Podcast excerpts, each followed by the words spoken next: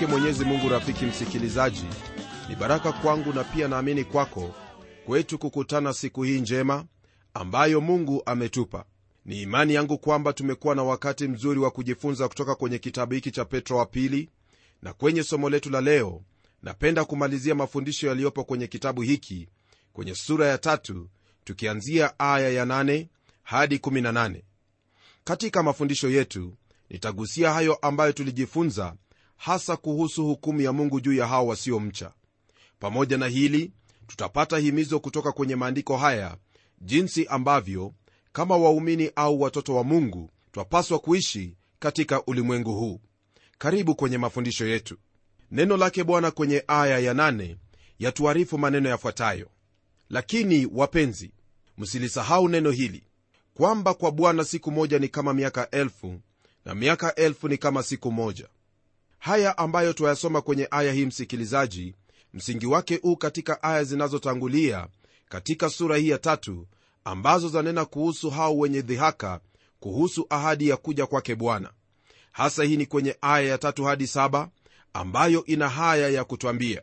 Mkijua kwanza neno hili ya kwamba katika siku za mwisho watakuja na dhihaka zao watu wenye kudhihaki wafuatao tamaa zao wenyewe na kusema iko wapi ahadi ile ya kuja kwake kwa maana tangu hapo babu zetu walipolala vitu vyote vinakaa hali hiyo hiyo tangu mwanzo wa kuumbwa. Maana hufumba macho yao wasione neno hili ya kuwa zilikuwako mbingu tangu zamani na nchi pia imefanyizwa kutoka katika maji na ndani ya maji kwa neno la mungu. Kwa hayo dunia ile ya wakati ule iligharikishwa na maji ikaangamia. Lakini mbingu za sasa na nchi zimewekewa akiba kwa moto kwa neno lilo hilo zikilindwa hata siku ya hukumu na ya kuangamia kwao wanadamu wasiomcha mungu. Kwa hivyo aya hiyo ya nane ni neno ambalo lawaelekea hao ambao ni waumini ili kwa saburi washikilie imani yao katika hilo ambalo bwana amewaahidi. Ndiposa kwenye aya ya tisa, neno lake bwana laendelea kwa kutwambia hivi. Bwana hakawii kuitimiza ahadi yake kama wengine wanavyokudhani kukawia bali huvumilia kwenu maana hapendi mtu yeyote apotee bali wote wafikilie toba. Kwa mujibu wa aya hii rafiki yangu twapata sababu na kusudi ya mungu kuhusu hilo ambalo wengine wanadhani kuwa ni kukawia kwake kuhusu ahadi ya kuja kwake. Kama vile aya hiyo ya nane ilivyotwambia au kutufahamisha hesabu yake mungu siyo kama yetu. Isitoshe kusudi lake katika hayo yanayomhusu ni kwako ewe mwanadamu ufahamu na kuelewa kwamba mungu ni mwenye subira tena ni mvumilivu kwako ili katika subra na uvumilivu wake uifikie toba maana hapendi awaye yote apotee. Ila kama vile jua huchomoza hukumu ya mungu yaja juu ya ulimwengu huu mara tu muda au wakati huo utakapotimia. Kwa sasa ndugu yangu miaka hiyo michache ambayo amekupa au kwa usahihi kabisa kwa kila siku anayokupa ni kwa lengo moja tu nalo ni kwamba ufikie toba na kuokolewa na hukumu hiyo. Hii ni kwa kuwa hauna uhakika wa mwaka ujao sembuse siku inayofuatia au saa. Kwa msingi huo ndiposa na kuhubiri ili uyatengeneze mapito yako na bwana maana muda ulio nao ni leo ni sasa na siyo wakati mwingine. Leo ndiyo siku inayokubalika ya uokovu wako. Liamini neno la mungu kwenye biblia nawe utazaliwa mara ya pili siyo kwa mbegu iharibikayo bali kwa ile isiyoharibika kwa neno la mungu lenye uzima lidumulo hata milele. Rafiki msikilizaji kama vile ni vigumu kwako kuzuia mvua isinyeshe hivyo ndivyo hauwezi kumzuia mungu hata kidogo asikupende. Maana sote tulipokuwa tungali wenye dhambi kristo alitufia pale msalabani dhihirisho la upendo wake kwetu. Waweza kuukana huo upendo kwa uwasi wako kama vile mvua inaponyea watumia mwavuli ili kujikinga.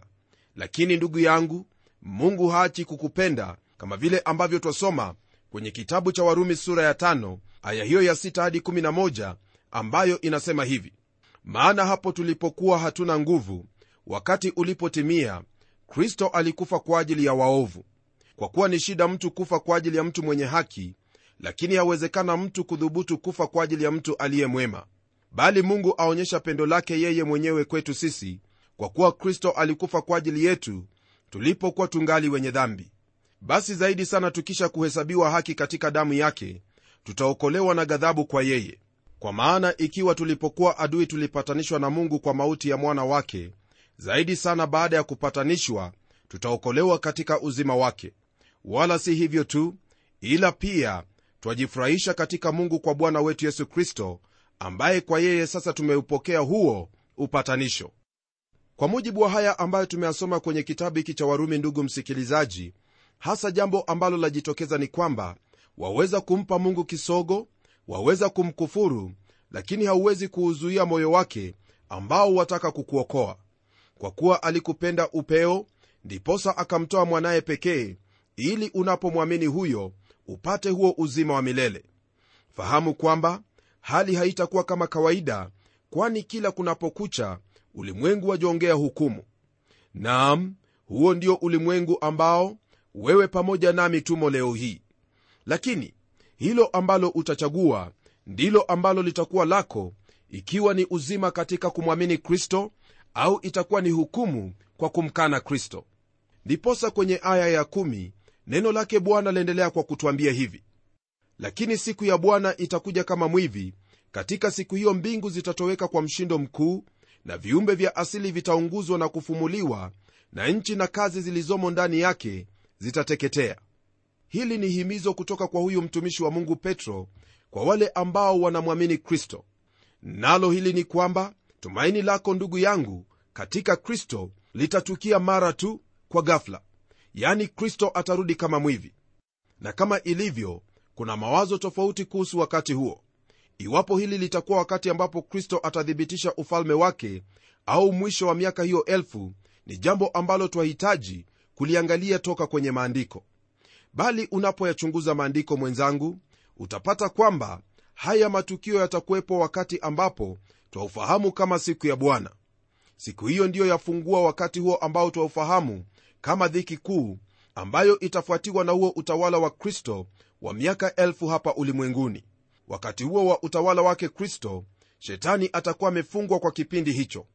Lakini baada ya miaka hiyo shetani atafunguliwa na ataongoza uwazi dhidi ya mungu kwa muda mfupi na kisha kutakwepwa na hukumu mbele ya hicho kiti cheupe ambapo wanadamu wote watahukumiwa naye shetani kutupwa katika ziwa hilo liwakalo moto na kiberiti.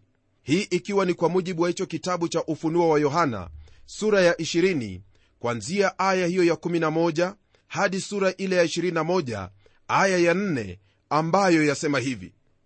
Kisha nikaona kiti cha enzi kikubwa cheupe na yeye aketie juu yake ambaye nchi na mbingu zikakimbia uso wake na mahali pao hapakuonekana. Nikawaona wafu wakubwa kwa wadogo wamesimama mbele ya hicho kiti cha enzi na vitabu vikafunguliwa na kitabu kingine kikafunguliwa ambacho ni cha uzima na hao wafu wakahukumiwa katika mambo hayo yaliyoandikwa katika vile vitabu sawasawa na matendo yao. Bahari ikawatoa wafu waliokuwamo ndani yake na mauti na kuzimu zikawatoa wafu waliokuwamo ndani yake wakahukumiwa kila mtu kwa kadiri ya matendo yake. Mauti na kuzimu zikatupwa katika lile ziwa la moto. Hii ndiyo mauti ya pili yani hilo ziwa la moto. Na iwapo mtu yeyote hakuonekana ameandikwa katika kitabu cha uzima alitupwa katika lile ziwa la moto. Kisha nikaona mbingu mpya na nchi mpya kwa maana mbingu za kwanza na nchi ya kwanza zimekwisha kupita wala hapana bahari tena. Nami nikauona mji ule mtakatifu yerusalemu mpya ukishuka kutoka mbinguni kwa mungu umewekewa tayari kama bibi harusi aliyekwishwa kupambwa kwa mumewe. Nikasikia sauti kubwa kutoka katika kile kiti cha enzi ikisema tazama maskani ya mungu ni pamoja na wanadamu. Naye atafanya maskani yake pamoja nao nao watakuwa watu wake naye mungu mwenyewe atakuwa pamoja nao. Ni baada ya matukio haya rafiki yangu ndipo tutaingia katika umilele huo ambao licha ya kudhihakiwa tuliishikilia imani yetu. Lakini kwa kuwa siku hiyo bado haijaja mtume petro kwa ufunuo wa roho mtakatifu anatutahadharisha sisi waumini kwa maneno yafuatayo kwenye aya ya11 katika kitabu hiki cha petro wa pili sura ni hiyo ya tatu. Nalo neno lake bwana lasema hivi basi kwa kuwa vitu hivi vyote vitafumuliwa hivyo imewapasa ninyi kuwa watu wa tabia gani katika mwenendo mtakatifu na utaua kwa ajili ya hayo ambayo yatatukia yani siku hiyo ya bwana pamoja na kumbukumbu la hayo ambayo yalitukia yani hukumu ya mungu juu ya huo ulimwengu wa kwanza pamoja na hiyo miji ya sodoma na gomora ni vyema kwako kama muumini kufahamu jinsi ambavyo wapaswa kuishi au kuwa na tabia ya aina gani. Tazama ndugu mpendwa hili ni swali ambalo wafaa kujiuliza kila mara maishani mwako kwa kuwa wakati wowote wa ule siku hiyo yaweza kuwadia. Je mwenendo wako washuhudia utakatifu na wito wako katika kristo? Je utauwa ni sehemu maishani mwako? Naomba kukukumbusha hili ambalo lipo kwenye sura ya kwanza ya kitabu hiki cha petro wa pili aya hiyo ya tatu na nne ambayo yatupa motisha kama waumini kuhusu hilo ambalo mungu tayari ametutendea ili tuwe tayari kwa kuja kwake yesu kristo mara ya pili.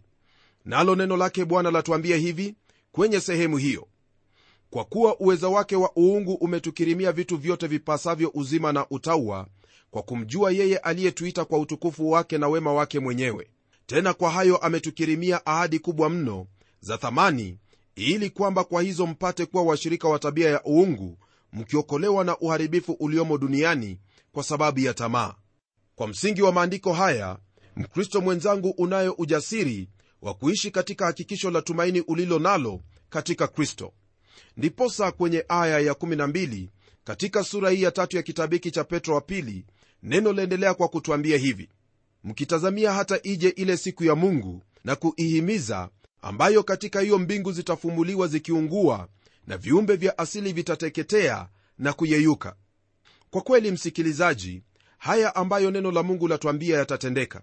Na kwa kuwa hivyo ndivyo itakavyokuwa kama nilivyosema hapo awali ni lazima kuyaishi maisha ambayo yapasa wito wetu wa utakatifu na utaua elewa hili hukumu hii ya mungu itamwagiwa hao ambao hawana kichwa cha bwana hao ambao wamelikana neno hili na kumdhihaki huyo aliyewafia pale msalabani pamoja na mungu aliyemtuma. Kwa hivyo basi ni vyema kujihadhari kuhusu hilo ambalo waliamini au lile ambalo walitenda sasa. Ila kwako ambaye umemwamini kristo na kuishi kulingana na neno hili yani biblia faraja ndiyo hii ambayo yapatikana kwenye aya ya13 inayosema hivi.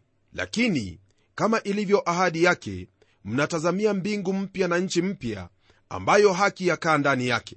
Kama vile aya hii inavyotuambia rafiki yangu najua kwamba wafahamu vyema kuwa mbingu na nchi tulizo nazo siyo mpya na iwapo ulikuwa na wazo kwamba hapa ni mahali pema angalia hali inayokuzunguka nawe hutaona haki. Naam haki itakuwepo katika nchi hiyo mpya ambayo itakuwa milki yake kristo kama vile tulivyosoma kwenye ile sura ya 21 katika kile kitabu cha ufunuo. Hili ndugu msikilizaji ndilo tumaini la kila mmoja wetu ambaye amemwamini kristo. Kisha tukigeukia aya hiyo ya 14 twaingia kwenye kipengele cha mwisho kwenye sura hii ya tatu kipengele ambacho chahusu himizo kwa waumini ambapo neno lake bwana lasema hivi kwa hiyo wapenzi kwa kuwa mnatazamia mambo hayo fanyeni bidii ili mwonekane katika amani kuwa hamna mawaa wala aibu mbele yake. Himizo hili ambalo twaliona kwenye aya hii latokana na huo ufahamu wa hayo ambayo yatawapata wote wasio na kichwa chake mungu pamoja na ulimwengu huu. Kwa sababu hiyo kama vile biblia kwa jumla inavyotuagiza ni jambo la busara kuishi katika maisha ya utaua na utakatifu. Ni kweli kwamba kuna shabaha ambazo ni lazima kuzifuatia ila la msingi ni lazima kuishi kwa njia hiyo ambayo yaonyesha kwamba unalo tumaini la kuwa mwenyeji katika nchi hiyo ya hao walio wateule nchi ambayo haki yakaa ndani yake. Nayo aya ya15 neno lake bwana liendelea kwa kutwambia hivi nanyi uhesabuni uvumilivu wa bwana wetu kuwa ni wokovu kama vile na ndugu yetu mpenzi paulo alivyowaandikia kwa hekima aliyopewa. Aya hii ni kweli tena ni faraja kwetu kwani ikiwa mungu angelihukumu ulimwengu hapo awali rafiki yangu wengi wetu hatungeliokolewa. Kwa hivyo ni vyema kuhesabu uvumilivu wa bwana kuwa ni wokovu. Saburi yetu kuhusu uvumilivu wake mungu ni jambo ambalo latufahamisha kwamba kuna huo wakati ambapo yote yaliyo kasoro yatarekebishwa milele. Basi kwa msingi huo iwapo ulikuwa ukifanya mambo ukifikiri kwamba hautatoa hesabu au hautasimama mbele za mungu na kuhukumiwa pole sana. Maana siku yaja ambapo yote hayo ambayo yamekuwa ni kasoro yote ambayo yamekuwa ni ukeukaji wa haki za kibinadamu ni lazima mungu atayarekebisha na atarekebisha kulingana na kanuni zake kulingana na sheria ambazo sio eti kwamba wanadamu hawazifahamu lakini wanazifahamu ila wamekuwa ni waasi dhidi ya hilo ambalo mungu ameweka mioyoni mwao pamoja na kuwapa katika neno lake. Lakini kwako ndugu yangu uhesabu uvumilivu wa bwana au kile ambacho watu wanafikiria kwamba mungu amekawiza ahadi zake kuwa ni uokovu wako. Endelea katika kulisoma neno lake endelea kuwahubiria wengi endelea kuwa na ushuhuda katika matendo yako kwamba siku moja hayo yote ambayo umekuwa ukiyanena yatatendeka kama vile ambavyo twaona mtumishi wa mungu petro anavyotuambia. Kwenye aya ya 16 anaendelea kunena kuhusu mtume paulo akisema maneno yafuatayo. Vilevile kama katika nyaraka zake zote pia akitoa humo habari za mambo hayo katika nyaraka hizo yamo mambo ambayo ni vigumu kuelewa nayo na mambo hayo watu wasio na elimu wasio imara huyapotoa kama vile wayapotoavyo na maandiko mengine kwa uvunjivu wao wenyewe. Mtume petro ananena hilo ambalo ni kweli kumuhusu mtume paulo ambaye aliandika hayo yaliyokuwa yakina kuhusu kweli ya imani yetu kama vile petro pia alivyofanya. Anatajia kwa kupitia kuhusu hao walimu wa uongo ambao daima waliyapotoa hayo ambayo mitume walikuwa wakifundisha na haya waliyafanya kwa uvunjivu wao wenyewe. Mpendwa msikilizaji hili ndilo ambalo tumekuwa tukiliangalia hasa katika kitabu hiki cha petro wa pili yani huo ukengeufu kuacha lile ambalo ni kweli na kugeukia hilo ambalo si kweli huku wale walimu wa uongo wakiongoza msafara. Haya ambayo yalitendeka wakati ule yaani kuwepo na wale walimu wa uongo waliopotoa maandiko ndiyo ambayo yamo katika kizazi chetu.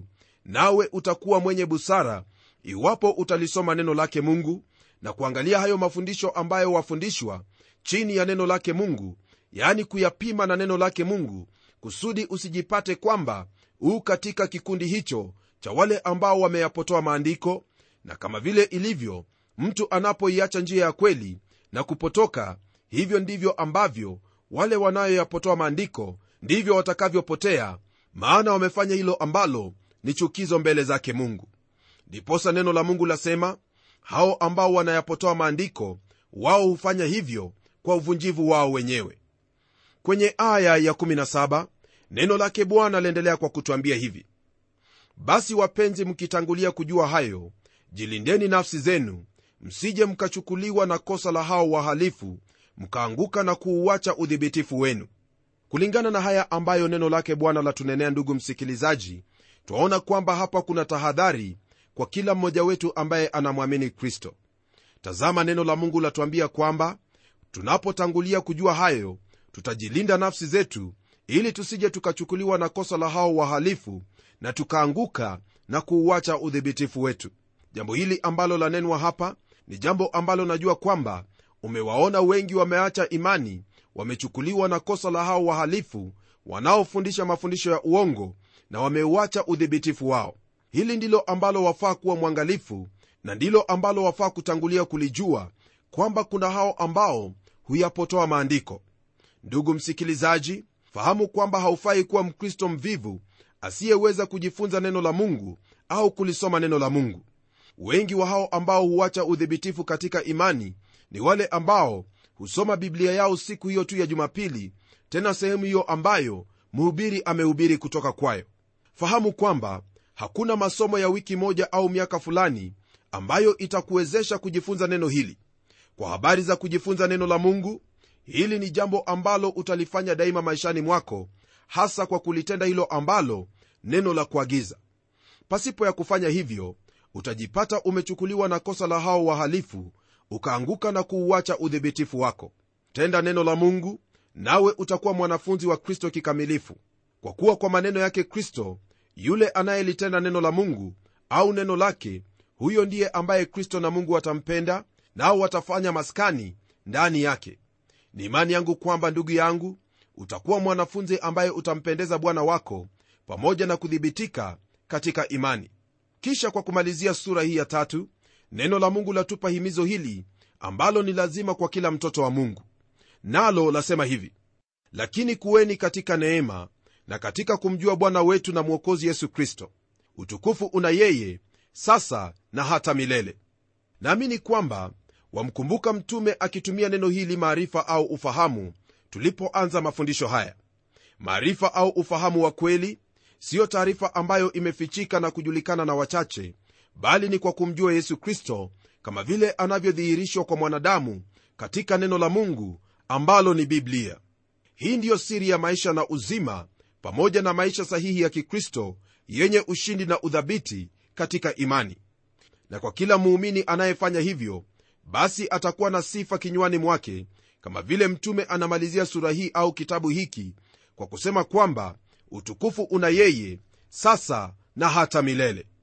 Rafiki yangu tafuta kumjua kristo kwa njia hiyo ya kukaa pamoja naye kama vile amejidhihirisha kwenye neno lake pamoja na kulitenda neno hilo ambayo itakusaidia kukuwa katika neema yake. Naamini kwamba haya ndiyo ambayo utayatenda maishani mwako. Na tuombe.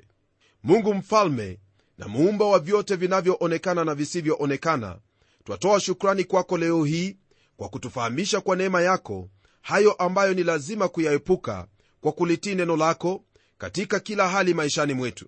Hasa la muhimu kwetu ni kwamba tukuwe katika neema kwa kumjua bwana wetu yesu kristo. Tusaidie kufanya hili kwa kuwa ndilo ambalo wamtaka kila mtoto wako kulitenda yani tumjue huyu kristo ambaye alitufilia pale msalabani.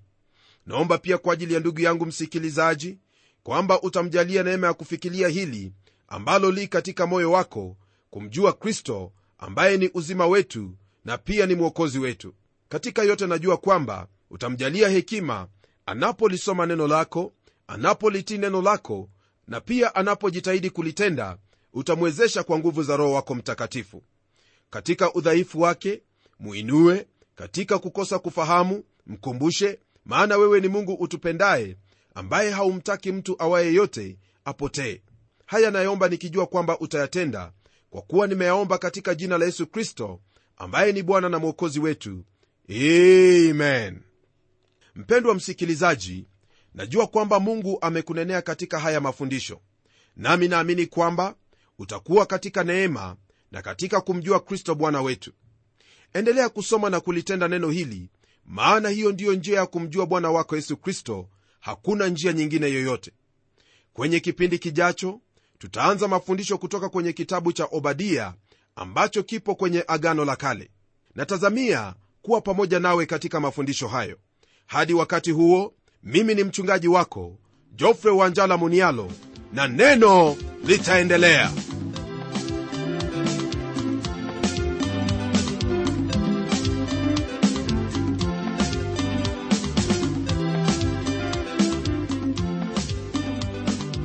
ni matumaini yangu ya kwamba umebarikiwa na hilo neno la bwana na ikiwa una swali au pengine ungependa kuinunua kanda ya kipindi hiki ambacho umekisikiza leo hebu tuandikie barua ukitumia anwani ifuatayo.